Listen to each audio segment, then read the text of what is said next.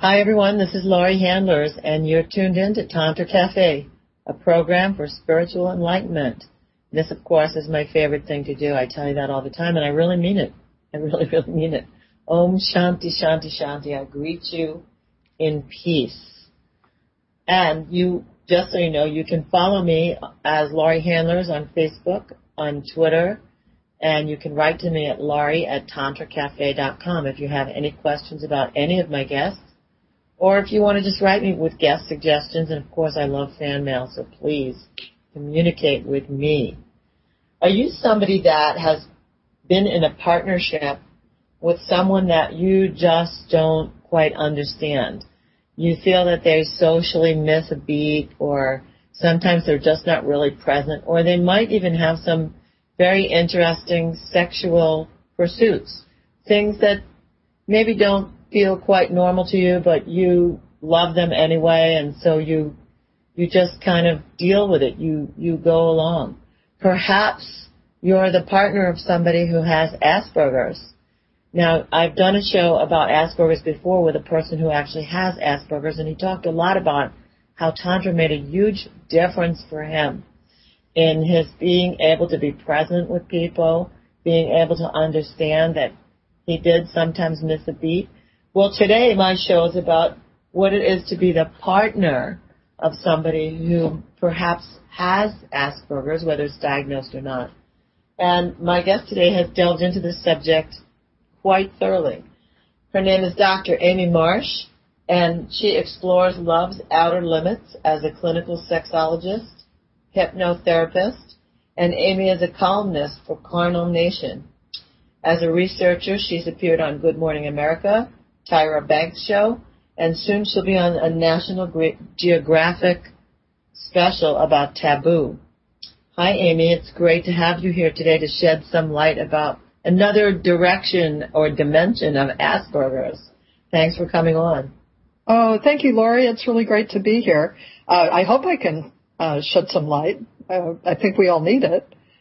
Oh, listen, I, I tell people often that Asperger's is one of my favorite topics. I have lots of people around me who are diagnosed or not diagnosed, but nonetheless, I know that they they have Asperger's, and I can't really say that they suffer from it. They may not even know that they have it, but other they certainly leave other people puzzled.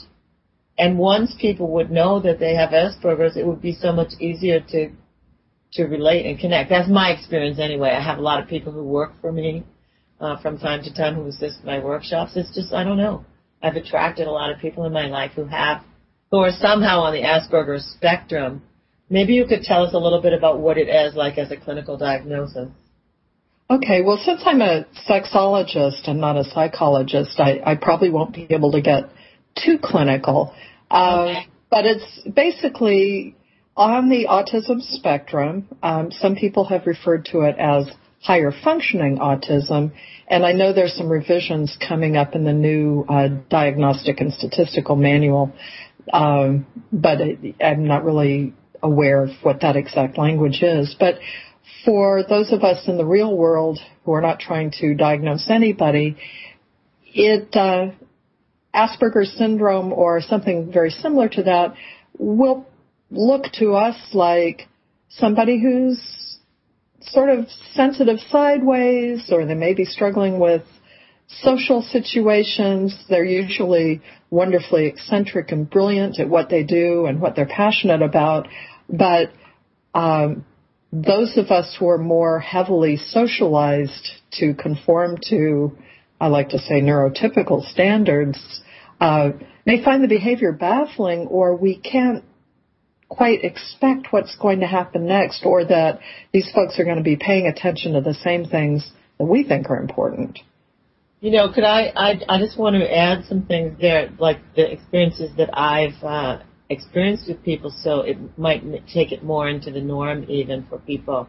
I have, uh, the person that I interviewed before, uh, who goes by Shivananda Deva, he used to go out on a first date with a woman and she would be giving him signals that she liked him, but he, because of Asperger's, he would interpret those as signals that she loved him and wanted to marry him because he was doing well with her socially. So probably by the end of the first date he would propose marriage. Oh, I'm laughing, but you know, he talked about how he mis he misread signals because he didn't get the signals or didn't know what appropriate dating behavior was. Other people that I know who who have Asperger's make the darndest comments. Uh, they may just their humor comes out a whole other way. They may see something brilliantly in a situation, and then when they go to describe it, the comment they might make might seem so off color or so inappropriate to people who who are not on the Asperger spectrum, to people who don't have high functioning adult autism, they may go, I wonder why they said that.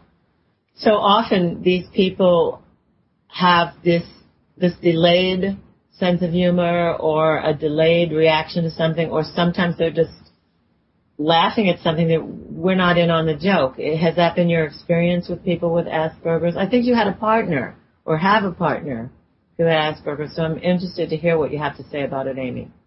Yes, yes. Well, I, I, I agree with you. I, I like to say that we're mistaken when we think that people with Asperger's syndrome aren't sensitive. They actually really are, but it's to different stuff. And so I think that's where that sense of humor comes in. And yes, at one point in my life, uh, I did have a partner who was my tantra partner for, I don't know, two or three years. Um, he passed away uh, a couple of years ago, and uh, he was not diagnosed. He was in his late 60s. He didn't feel the need of a label, but he was fascinated by my elaborate attempts to understand him. And when I did get that little light bulb over my head and think, wait a minute, I think I know what's going on here, and did some research, and then began to interact with him as if he had Asperger's syndrome. Uh, things went much better in the relationship. Before that, I was really tearing my hair out trying to figure out what was going on. So, so what? Okay, so good. So what would you tell people? I mean, if somebody, like I know somebody who has a husband with Asperger's who, I mean, this is an extreme case, but her husband likes to cross dress and mm-hmm. have some and have some really very unique types of sexual experiences. And at first she was very shocked by when he finally told her what he really wanted.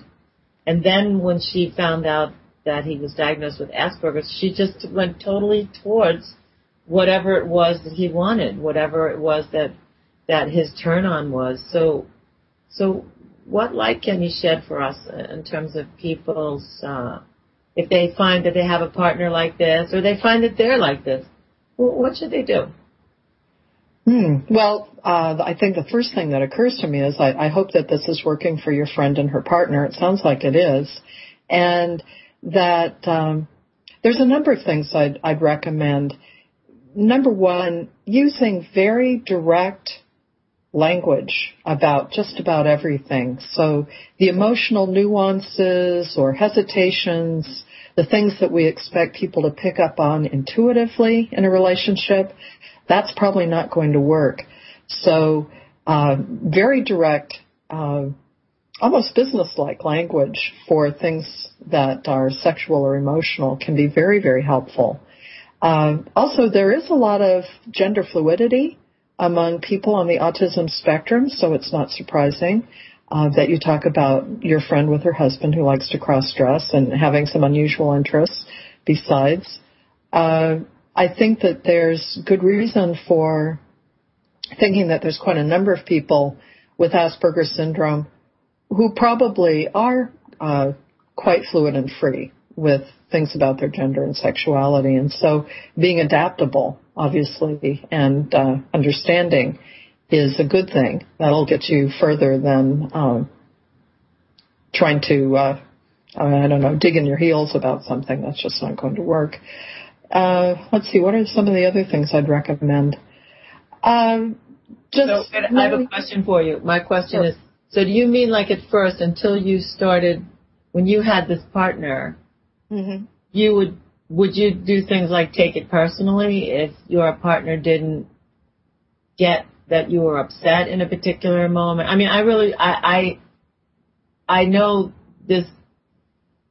I want this to be so explicit so people really get it. Like, um, you would you might take it personally if the partner wasn't sensitive to you, and then you started to realize that that that it was better to spell things out and say exactly how you felt or exactly what kind of response you wanted.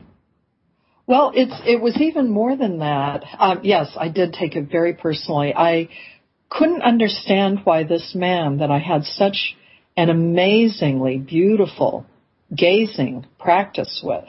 I mean, we were having subtle body sex twice a week and it was it was profound. It was so beautiful. And yet at other times he would be so emotionally distant and remote that I I didn't understand and there didn't seem to be the kind of emotional continuity that I expected. Things were much more compartmentalized and, and, and kind of jagged. And, uh, and, and what I had to learn. Did you interpret that as abuse, as a form of abuse at first? Not abuse. I, I just didn't understand it and it, it felt cold to me. And so I was hurt by it because yeah. there would be such warmth at other times. So that lack of consistent uh, emotional connection was something that it took a while to get used to. And what I began to realize was that number one, giving him space to make transitions. For example, letting him pull himself off of the computer and eBay and give him, you know, 15 or 20 minutes to get used to the fact that I was in the room and let him come forward and start talking to me I really needed to do that for him. And we, we had a very distinct uh, series of stages that we went through every time we got together. And it was very interesting once I began to identify those and note those down.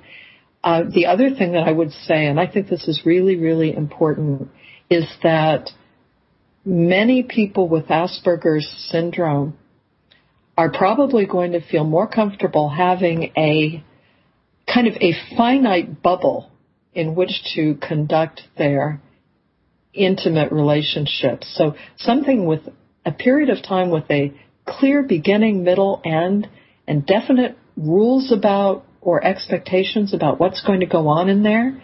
And that's one reason why I think Tantra can be very good because the, the ritualistic approach and the agreed upon uh, these are the activities we're going to do and this is how we're going to regard each other, that can, uh, that can really help the, the Asperger's person who doesn't have to be called upon to improvise in some sort yeah. of way, which is really anxiety producing for them. Yeah. And it, yeah. So good. Well, well, we're going to stop here for a moment. When we come sure. back, we're, we'll t- we're going to take up on how Tantra really relates to this because you're you're saying some things that are so important for people to hear. If you just tuned in, you're listening to Tantra Cafe, a program for spiritual enlightenment. I'm Laurie Handlers, your host. My guest today is Dr. Amy Marsh, who is a clinical sexologist and a hypnotherapist, and she she writes for something called the Carnal Nation, which we'll find out a little bit more about when we come back. Please stay tuned. Have you ever wished for an end to pests in and around your home, around your office? Stop paying for dangerous chemicals that can harm your children, your pets, and your clients. Today in Arizona and Florida, an environmentally responsible pest control company named Ladybug has set up shop to provide natural and organic pest control services. Ladybug can help you stop even the most persistent, nastiest bugs with green, organic products that are friendly to people and pets. In addition, there are franchise opportunities in Arizona, Florida, and throughout the USA. To learn more about Ladybug, Ladybug's home friendly and earth smart green pest control services, visit the Ladybug website at ladybugcorp.com or call us at 561 276 7600. Ladybug guarantees you another eco friendly, pest free day naturally. Wondering what book you should read to jumpstart your sex life and increase your happiness? Try my book, Sex and Happiness The Tantric Laws of Intimacy by me, Laurie Handlers. This short, easy to read book will make you laugh at yourself and it may possibly make you cry as you discover my tantric secrets for happiness and how they apply to you. In the book, I begin with the 10th law, make love in the unknown. And then I work you all the way through laws 1 through 9 to teach you how to be in the unknown.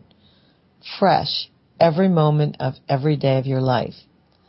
Sex and Happiness puts the innocence and love back into sex and gives Tantra the respect it deserves. It's only $19.99 in paperback and $14.99 ebook. Go to sexandhappiness.com to order your copy of Sex and Happiness by me, Laurie Handlers, the host of Tantra Cafe. We're back with Tantra Cafe, and I'm Laurie Handlers, your host.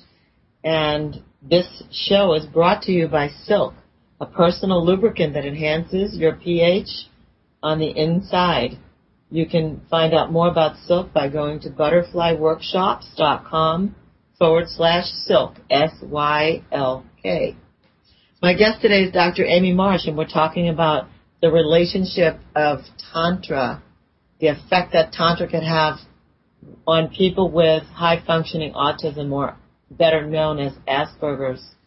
And you were just talking about how it helps to have ritualized behaviors and a beginning, middle, and an end, which is so smart. You know, Amy, I, I think that that's actually good almost for everybody.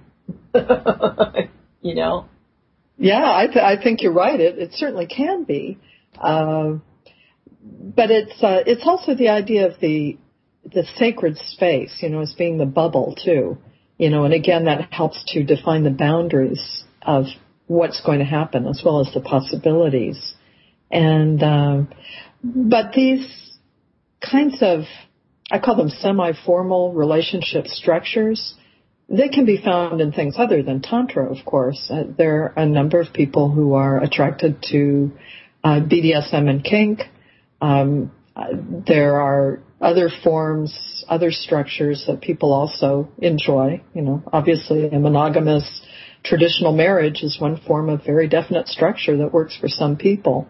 Uh, not all.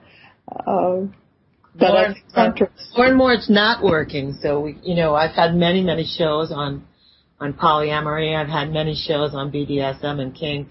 Uh, okay. in terms of its ritualistic behaviors, but I never connected it to the, these dots to the to the Asperger's. But now that you say that, I, it, it's it'd be good to draw those parallels that people discuss ahead of time what they're going to do. There's a safe bubble, as you said, and then there's certain behaviors that are going to take place, and so the person can actually wrap their their brain around that. Yeah, that's exactly it. I think another thing that's really important too is to think of the um, possible sensory integration problems that a person with Asperger's syndrome might be particularly prone to. So, um, you know, there's a lot of times where very simple sensory elements can really derail a person's sen- uh, sex life if they, for example, can't stand certain types of repetitive noise or certain types of light or color or textures in particular uh, that these kinds of things can also be taken uh, account of in a, a a distinct space. You know, so if you've got your beautiful tantra room, you're going to have the right kinds of fabrics in it and the right music or the right lighting, and pay very careful attention that it's the kind of music, lighting, and textures that your Asperger partner can tolerate. Uh, and the same thing with BDSM, I think, is a great vehicle for those who are very hyposensitive and do a lot of sensation seeking. Um, they're they're really providing a sensory diet through this eroticized activity. It's quite interesting. Yeah, I always wondered about that. I, you know, my take at first when I was really starting out in trying to discover what are all these things people are going after in the name of sensation for one thing, uh, seeking love for something for another thing, which mm-hmm. are quite different pursuits. I I often thought that people were basically numb. I mean, I meet a lot of people in my in my work who are traumatized and they're basically numb. I wouldn't say the same for people with Asperger's. I don't feel that they're necessarily numb. I feel like maybe they really, really feel and are, and what you said maybe are hypersensitive. But I find I meet a lot of people who don't have the capacity to almost feel anything. Coupled with since 9/11, there's more people on Prozac and uh, other kinds of uh, blockers to feeling than ever before in our world. So, so I couldn't figure out why people were going to, so much towards fetish or so much towards kink or or um, BDSM. And uh, so my take on it was, okay, people are just numb, so they want to they want to go to the extremes to feel. Maybe you could shed some light on that. Well, actually, um, a, a little bit, yeah. I, I hadn't even thought about the Prozac and and uh, the pharmaceutical end of it, but when I said a minute ago, I, I talked about hypo, meaning, you know, you might put it as, as numb or really sensation seeking. So there are some people who are sensation seeking and need more of certain types of sensation in order to feel it. And then there are people who are hypersensitive and need less of that sensation. And there are people who have some of each for different kinds of sensations. So you, you can get a real mixture just in one person. And the numbness that you're talking about, it could be emotional numbness, certainly from trauma, but sometimes it can just be the way that people are wired in their senses. Um, I, I like to think of, you know, punks in a mosh pit as being a really great example of uh, hypo-sensitive sensation seeking. You know, those guys are all, mostly guys are, are bashing around against each other and they're having a great time and there's a reason for it. What was the example again? I think I don't know what that is. Oh, okay. Uh, you've never been to a punk club and, and, uh, observed the mosh pit? oh, that mosh pit is like where people, no, that's they, like area of the club where people bang into each other? It's usually in front of the stage, and people are just ping ponging off of each other, and uh, it can be pretty intense. And and yet, people who are doing it are just loving it. You know, I I see these as sensation seekers, and they actually need it. Uh, you know, I, I'm so glad you explained that. I have to be honest with you and say, no, I have never seen that. I've never been to a I think I was to one punk club in my whole life, and I don't think they had that. So, um, thanks for explaining that to me. oh well, Laurie, it's one of my past lives. So, um, um, yeah, no, I. And then there's the other. Then there's the other end of the spectrum, which are people who, like what you said, who are sensitive to light or sensitive to to fabric or sensitive to a to certain kinds of sounds, and that could be very jarring to them. Mm-hmm. Slippery sensations too can be a problem for some people. I actually had a couple at one point in my office who um, were having a real problem because one of the partners absolutely could not bear the idea of oral sex because of slipperiness, and the other partner was furious about this. And um, trying to figure out something for them was difficult, and it was a, a, a very clear uh, sensory dysfunction that the one partner was experiencing. And of course, the other partner was not happy. What happened? I, I, now, of course, I'm curious to know what happened.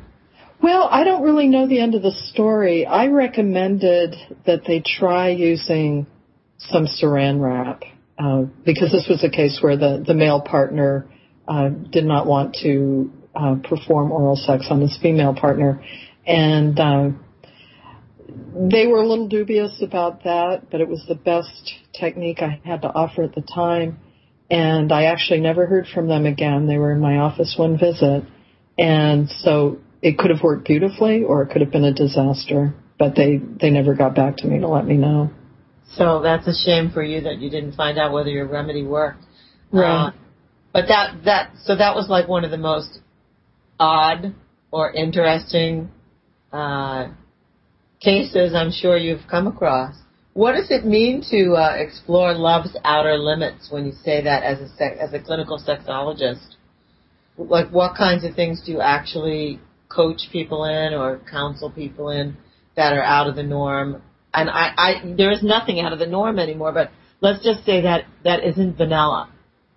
Okay.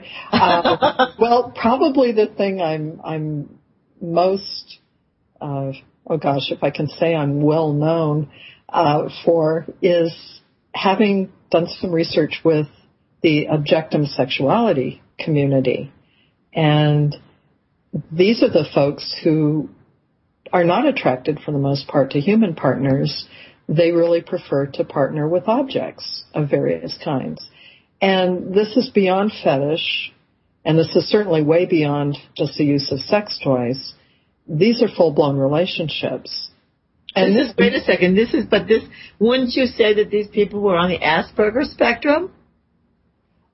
Some of them actually are, but not all of them. Okay. What I'm finding might be even more of a factor, and I haven't quite substantiated this, but I've, I've done a little bit of subsequent research.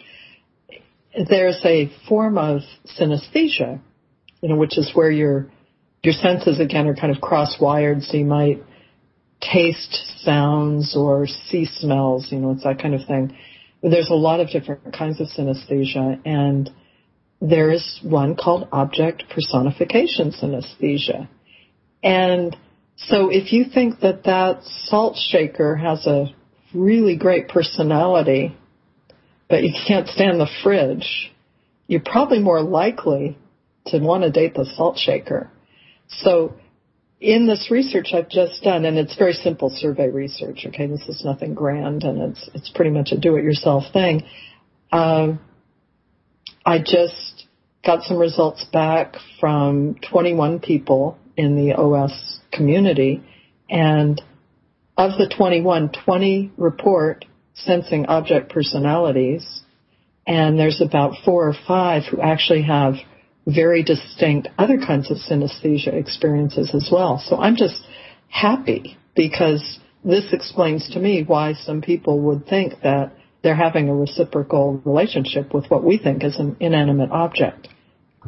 There is a high percentage of people on the autism spectrum in that group, but again, it's not everybody. And uh, and also, there's not really a definitive link to sexual trauma as having caused this. I want to make that plain too. So the OS community are a pretty interesting bunch. Now, are you saying RS? No, I'm sorry, OS for objectum sexuality. Objectum sex, objective sexuality. Amazing. objectum, yeah. And. Uh, okay. So if, if people want to Google the woman who married the Eiffel Tower, that will probably be their quickest way into learning about OS. But the best way is to go to uh, OS International, which is actually the website for that community. And how many how many people does this affect? I mean, how huge are the numbers of people who who, who this is this is incredulous to me. Is so I yeah, I it, I've I've not seen it in all the thousands of the people that have come to tantra with me. I don't think I saw it before that. Before I was a tantra master or before I was a tantra goddess. I don't think I saw it. My only experience with it is on the on Boston Legal when there oh. was a character with Asperger's named Jerry who was in love with another character who was having an affair with a clock. Right, right. I've heard about that. I haven't seen it, but I've heard about it. Well, you, you're not likely to see an objectum sexual in a tantra workshop because you know they're not used, they're not really interested in human romantic or sexual partners, though they very much like having human friends and and all that. Uh, so yeah, there's a reason you probably wouldn't have seen it. The only reason I bumped into this whole thing was be, because I was interested in people with Asperger's syndrome and their sexuality. And it just kind of was a connect the dots thing for me. Amazing.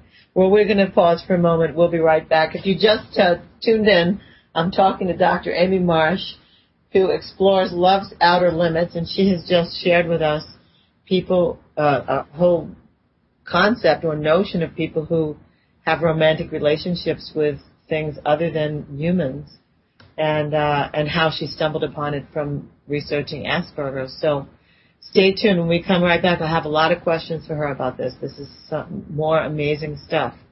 This is Laurie Handlers signing off for a moment for Tantra Cafe.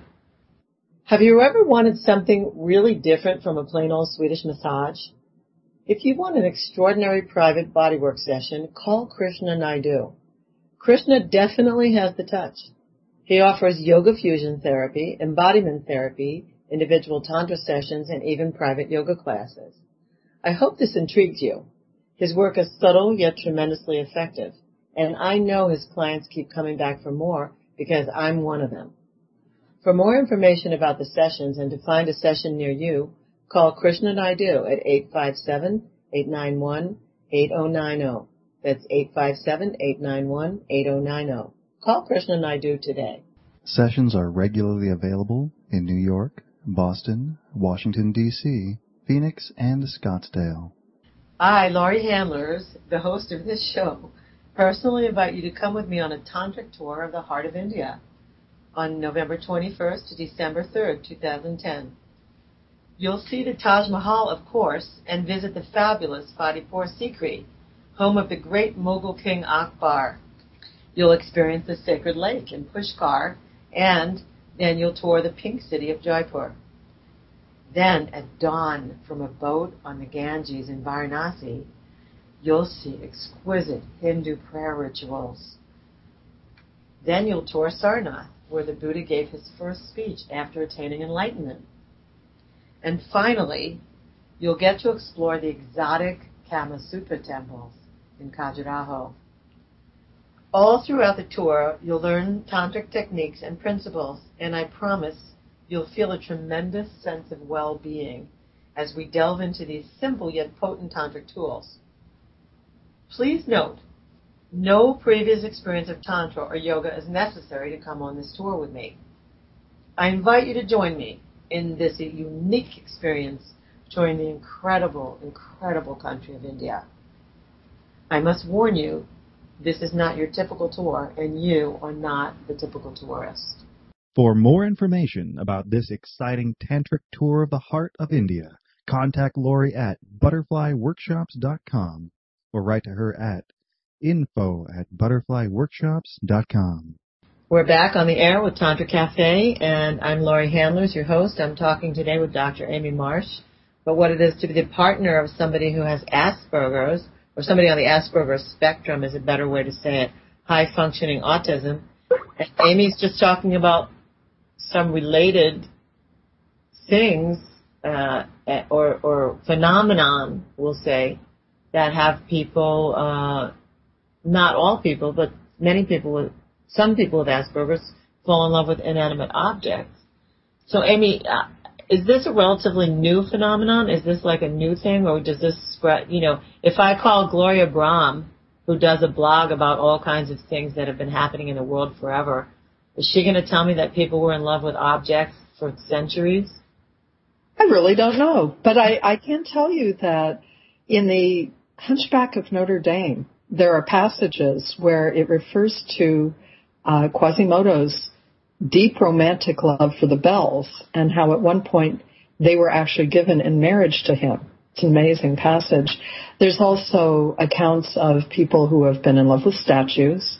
My sense is that some of what we could now call objectum sexuality has probably shown up in the sexological literature as uh, various kinds of fetishes.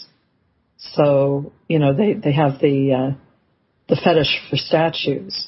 But if it's a full blown emotional relationship, then I would put that in the category of objectum sexuality.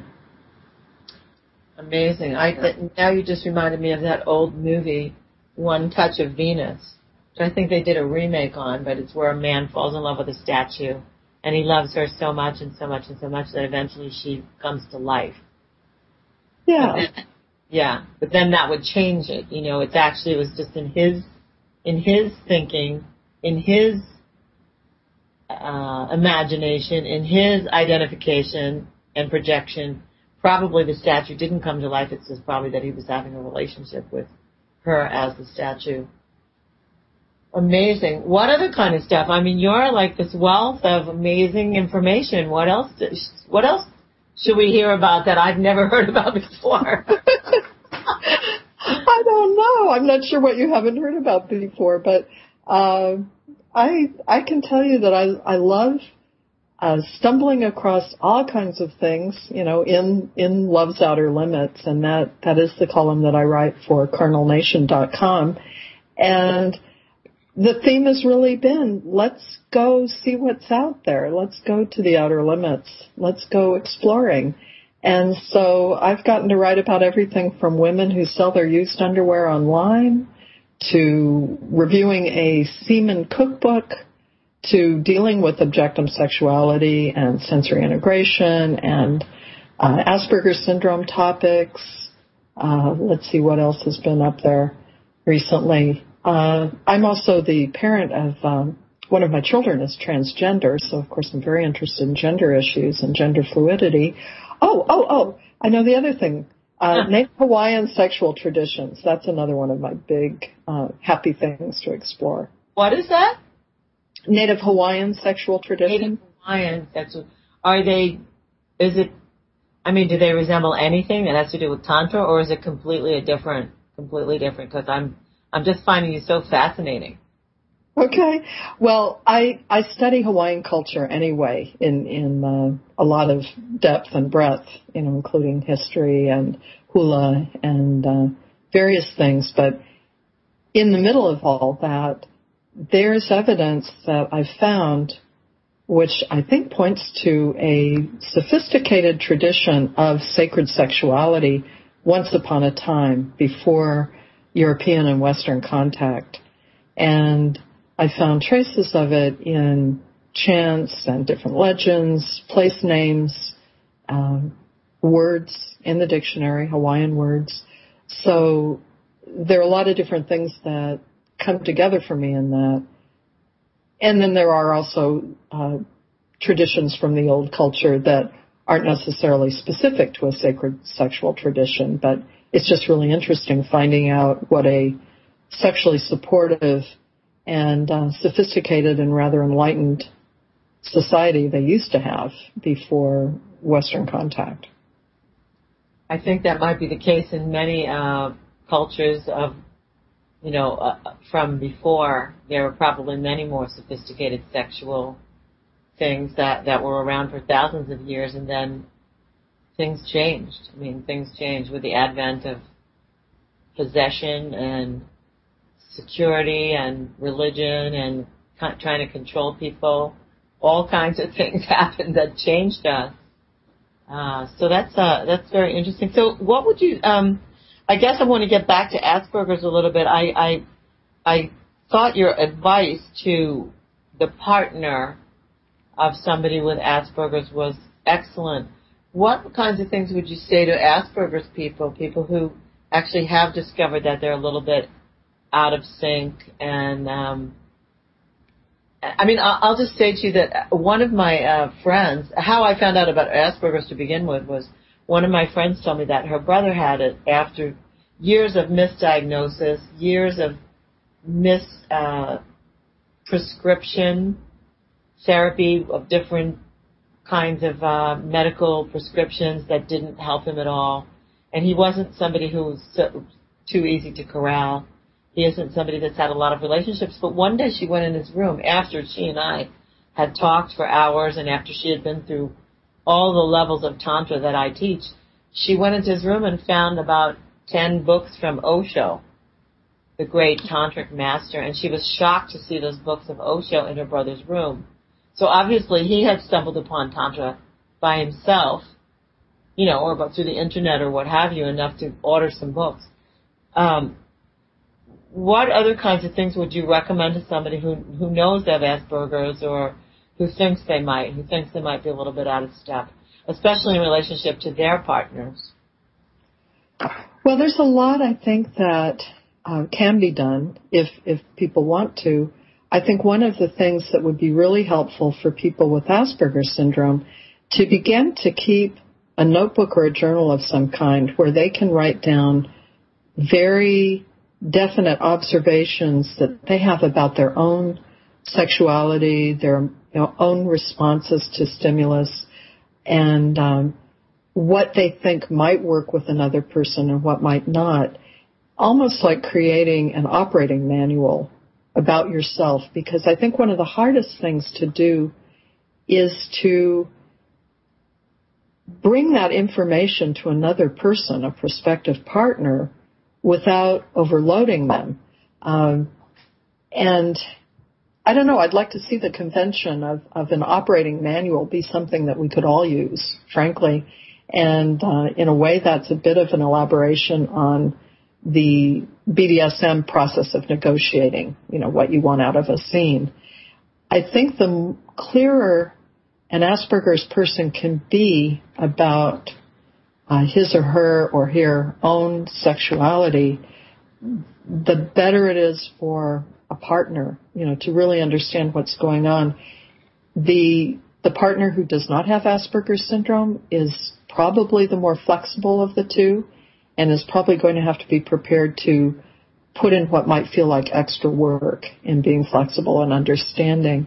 But the Asperger's person can, uh, you know, by being specific and trying hard to uh, understand that what you're building is a bridge between the two different kinds of neurological uh, patterns.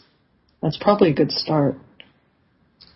Yeah, I, you know, I, in listening to what you're saying, I could definitely see that there's a, it seems to me that there's a, a divide between the body and the mind in all of us.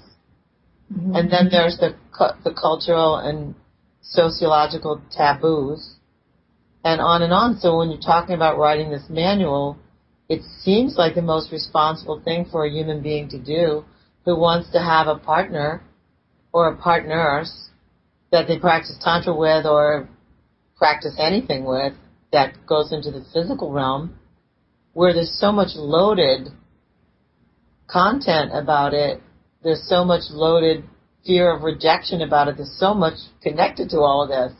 And the you know, coupled with the shame and blame and guilt, uh, it seems like everybody's assignment should probably be from from this show on is to sit down and write yourself a manual.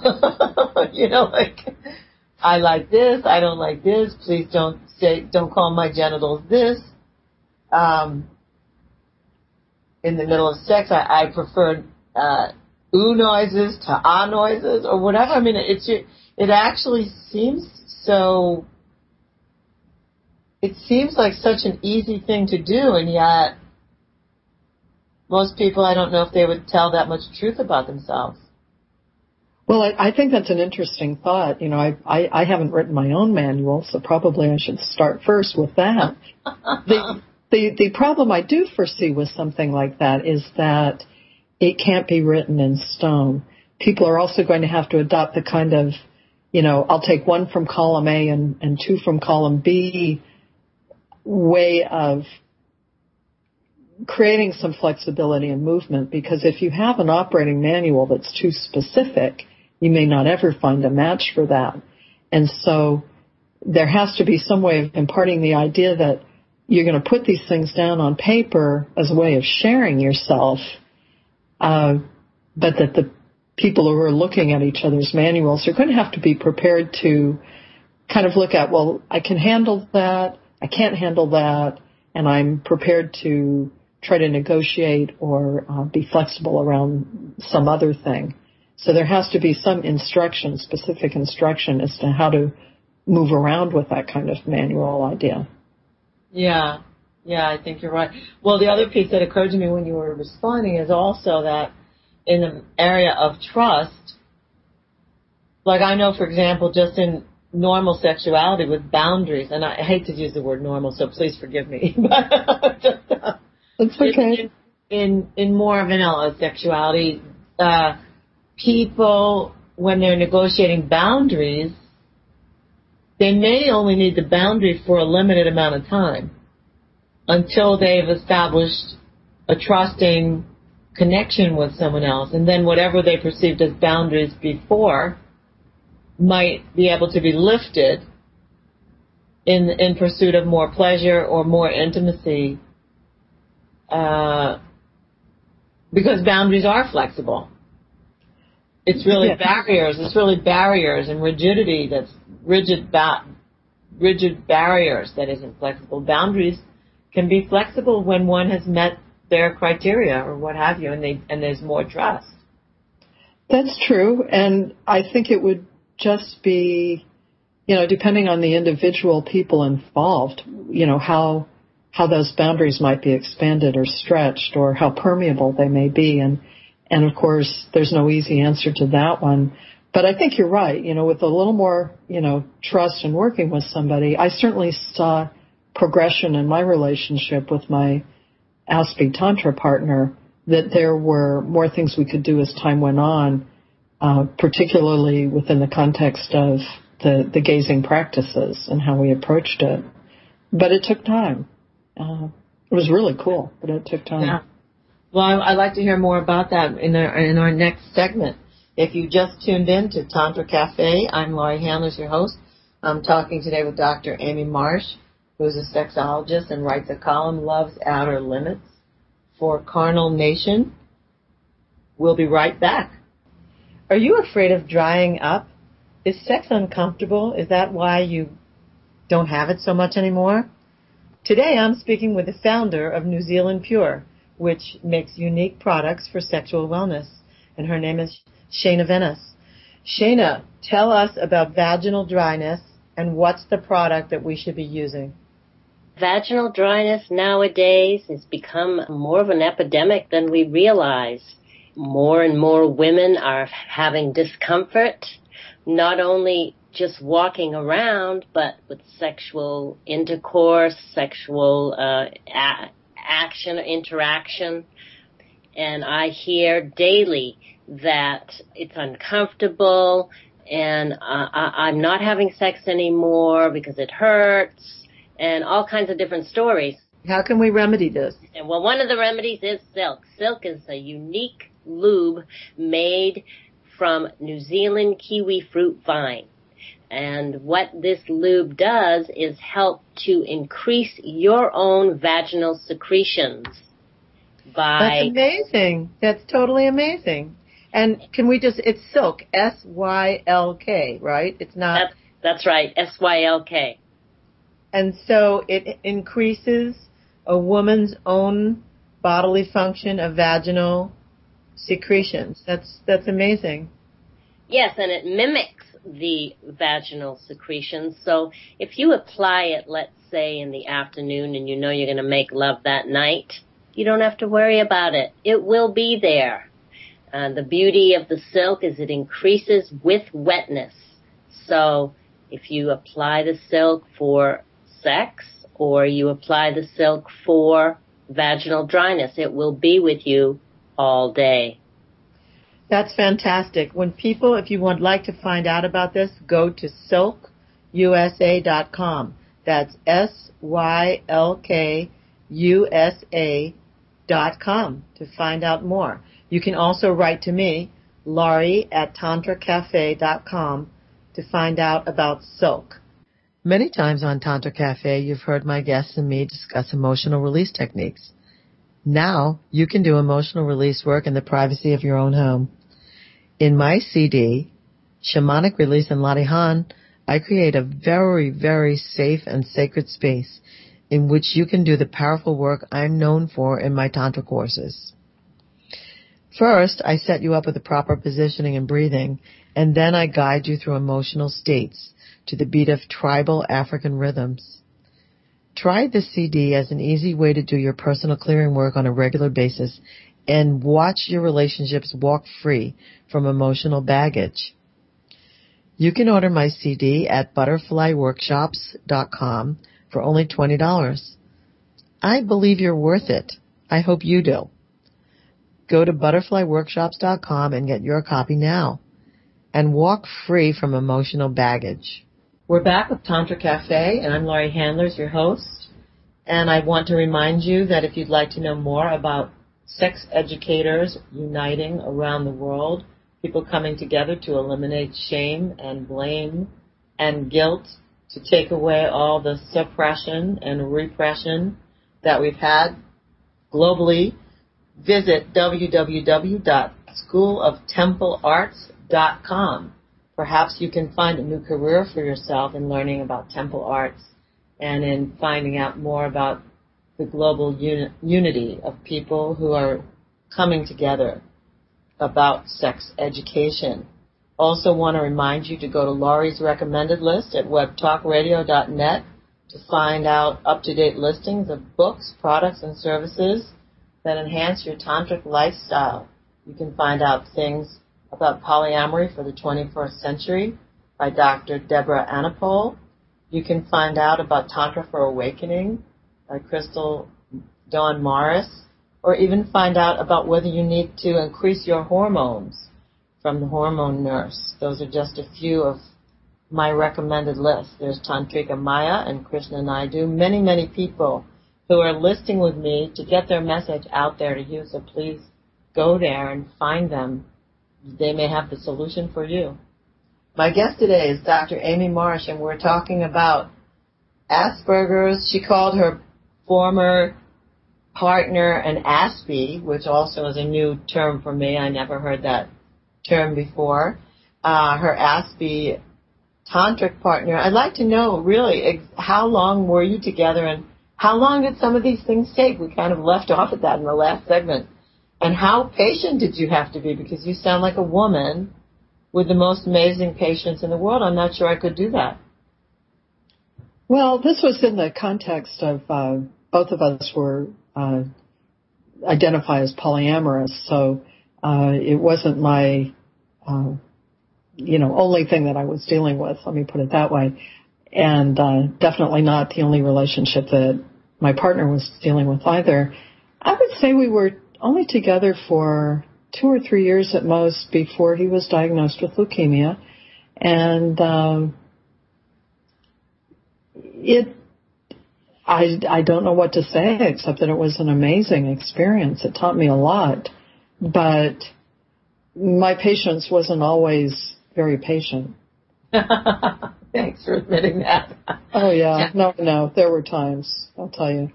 Well, what are some of the things that it taught you that have carried into the rest of your life? I think it taught me to step outside of my own expectations about relationships. For example, I, I had to begin to understand that there were other patterns like this very, you know, as I explained, a kind of choppy, emotional, sort of compartmentalized thing that was mm-hmm. not easy for me to deal with, but that was his pattern. And if I could accept him on those terms, things were a lot better all the way around. So I had to really expand in a lot of ways.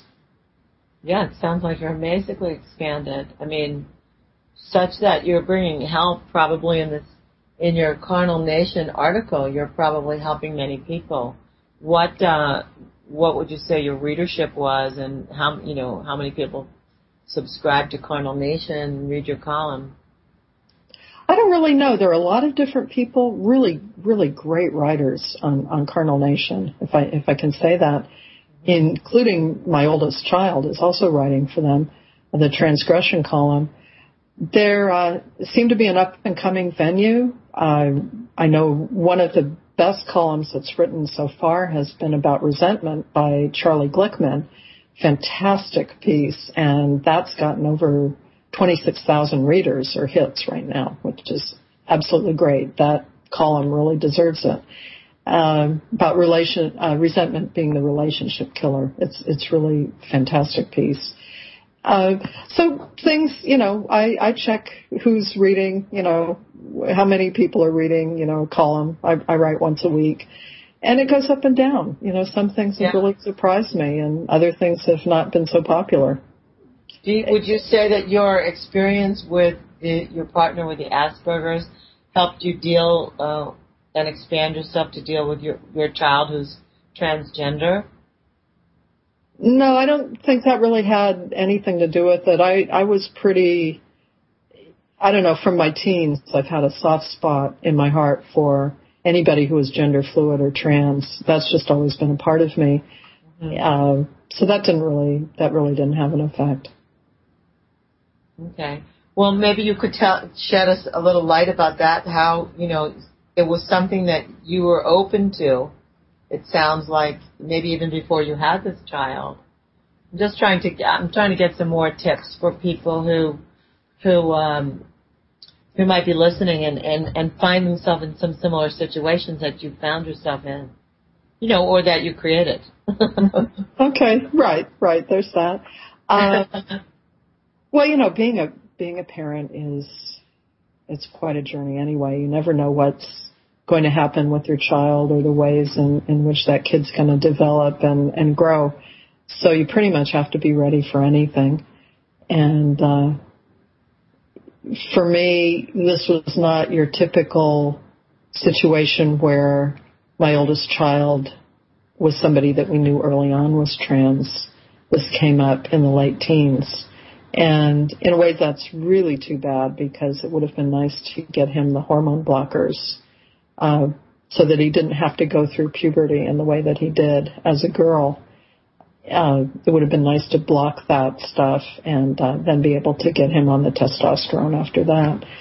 But it, the process is what it is, and I'm very proud of uh, the fact that he's been able to emerge as the young adult that he is and make the decision to transition. It was probably not an easy one for him, but it was probably the only one, the only decision he could have made. Of all the people that I've interviewed on my show who have gone transgender, it seems like it wasn't easy. There was no easy solution any which way. Uh, that, but they're certainly happy and much more comfortable being who they are now than being who they were born to be. So, I've I've seen that over and over again. So I yeah. same. I didn't realize that you could do uh, hormone therapy prior to um, prior to puberty that would change things or prevent some things from happening. I guess it makes sense as you say it. Well, it's hormone blockers, so it's not hormone therapy. If people want more information, the genderspectrum.org is a great website. I was just at their family conference this last weekend and I, I gave a presentation there on alternative sexualities. But that is a really, really great place to start for information for anybody who has a child who's gender fluid or uh, transgender. It was great. Say, state it again. What is it called? The gender? Uh, genderspectrum.org. And uh, okay. Yeah, they're they're a really fa- fantastic source. And uh, let's see, what else can I tell you? Um, well, I'm I'm you're fascinating. I just want you to know you're absolutely fascinating uh, with all. I, I mean, it's just I you're speaking about stuff that I don't know that I don't know so much about. So I'm excited. I'm I'm like fascinated to like just pick your brain and find out more in the couple of minutes that we have left. Oh, thank you. How do you use hypnotherapy? Oh, hypnotherapy is a great modality for uh, working with certain kinds of sexual issues, including shame and some functional issues. It's um, because it actually really addresses the body as well as the mind and the intuition. So, so, so you would use hypnosis. How? Hmm, it's interesting. It's interesting. I haven't. Yeah, I haven't used hypnosis. I guess I put people in big trance state, you know, and that some that it borders on hypnosis, but I haven't hypnotized anybody. So you can help people with their shame issues. Yeah, yeah, for shame. Uh, oh gosh, you know, low desire you know, it's it's one way to to begin to support the the journey back into sexual desire. There's uh, a lot you can do. I think that one problem is a lot of practicing hypnotists have not been trained well in sexual issues, but they are using hypnosis for certain kinds of sexual things. And so I'd really love to see more uh, really specific cross fertilization in those areas. Um, because you, you need to have an understanding of human sexuality, I think, to really do that well. But hypnosis is a great tool. Sounds like another book. We're writing a manual for uh, for introducing our lovers to ourselves, and also a book on on hypnosis and uh, in, in using sexuality. Well, I listen, Amy. I really want to thank you for taking the time today. to come on to the show. I think a lot of stuff that you said in different areas, you know, will be helpful to people both if they have Asperger's, if they're the partner of an Asperger's person, and then even, you know, just expanding into being there, being fluid enough to to uh, help your children if they're struggling with uh, transgender issues or anything. Just uh, enabling them to come out as the people that they truly are. So I thank you. I recommend to people that they find you at uh, is it what's your website? Uh, Dr. Amy Marsh, sexologist.com. That's it. Yeah. yeah. www with the dot, dot Dr. Amy Marsh sexologist.com. Definitely. Great. You can find out more information about Amy. You can find out about how you can see her or work with her if you have any of the issues that you're talking about, if you have some kind of love's outer limit issue where you have a, a different kind of sexuality, a different from what I called vanilla, it would be a good idea to look her up and find out for yourself how she can help you. So thank you so much again for being my guest today. Oh, it was really fun. Thank you. I enjoyed it. You're welcome. You're welcome.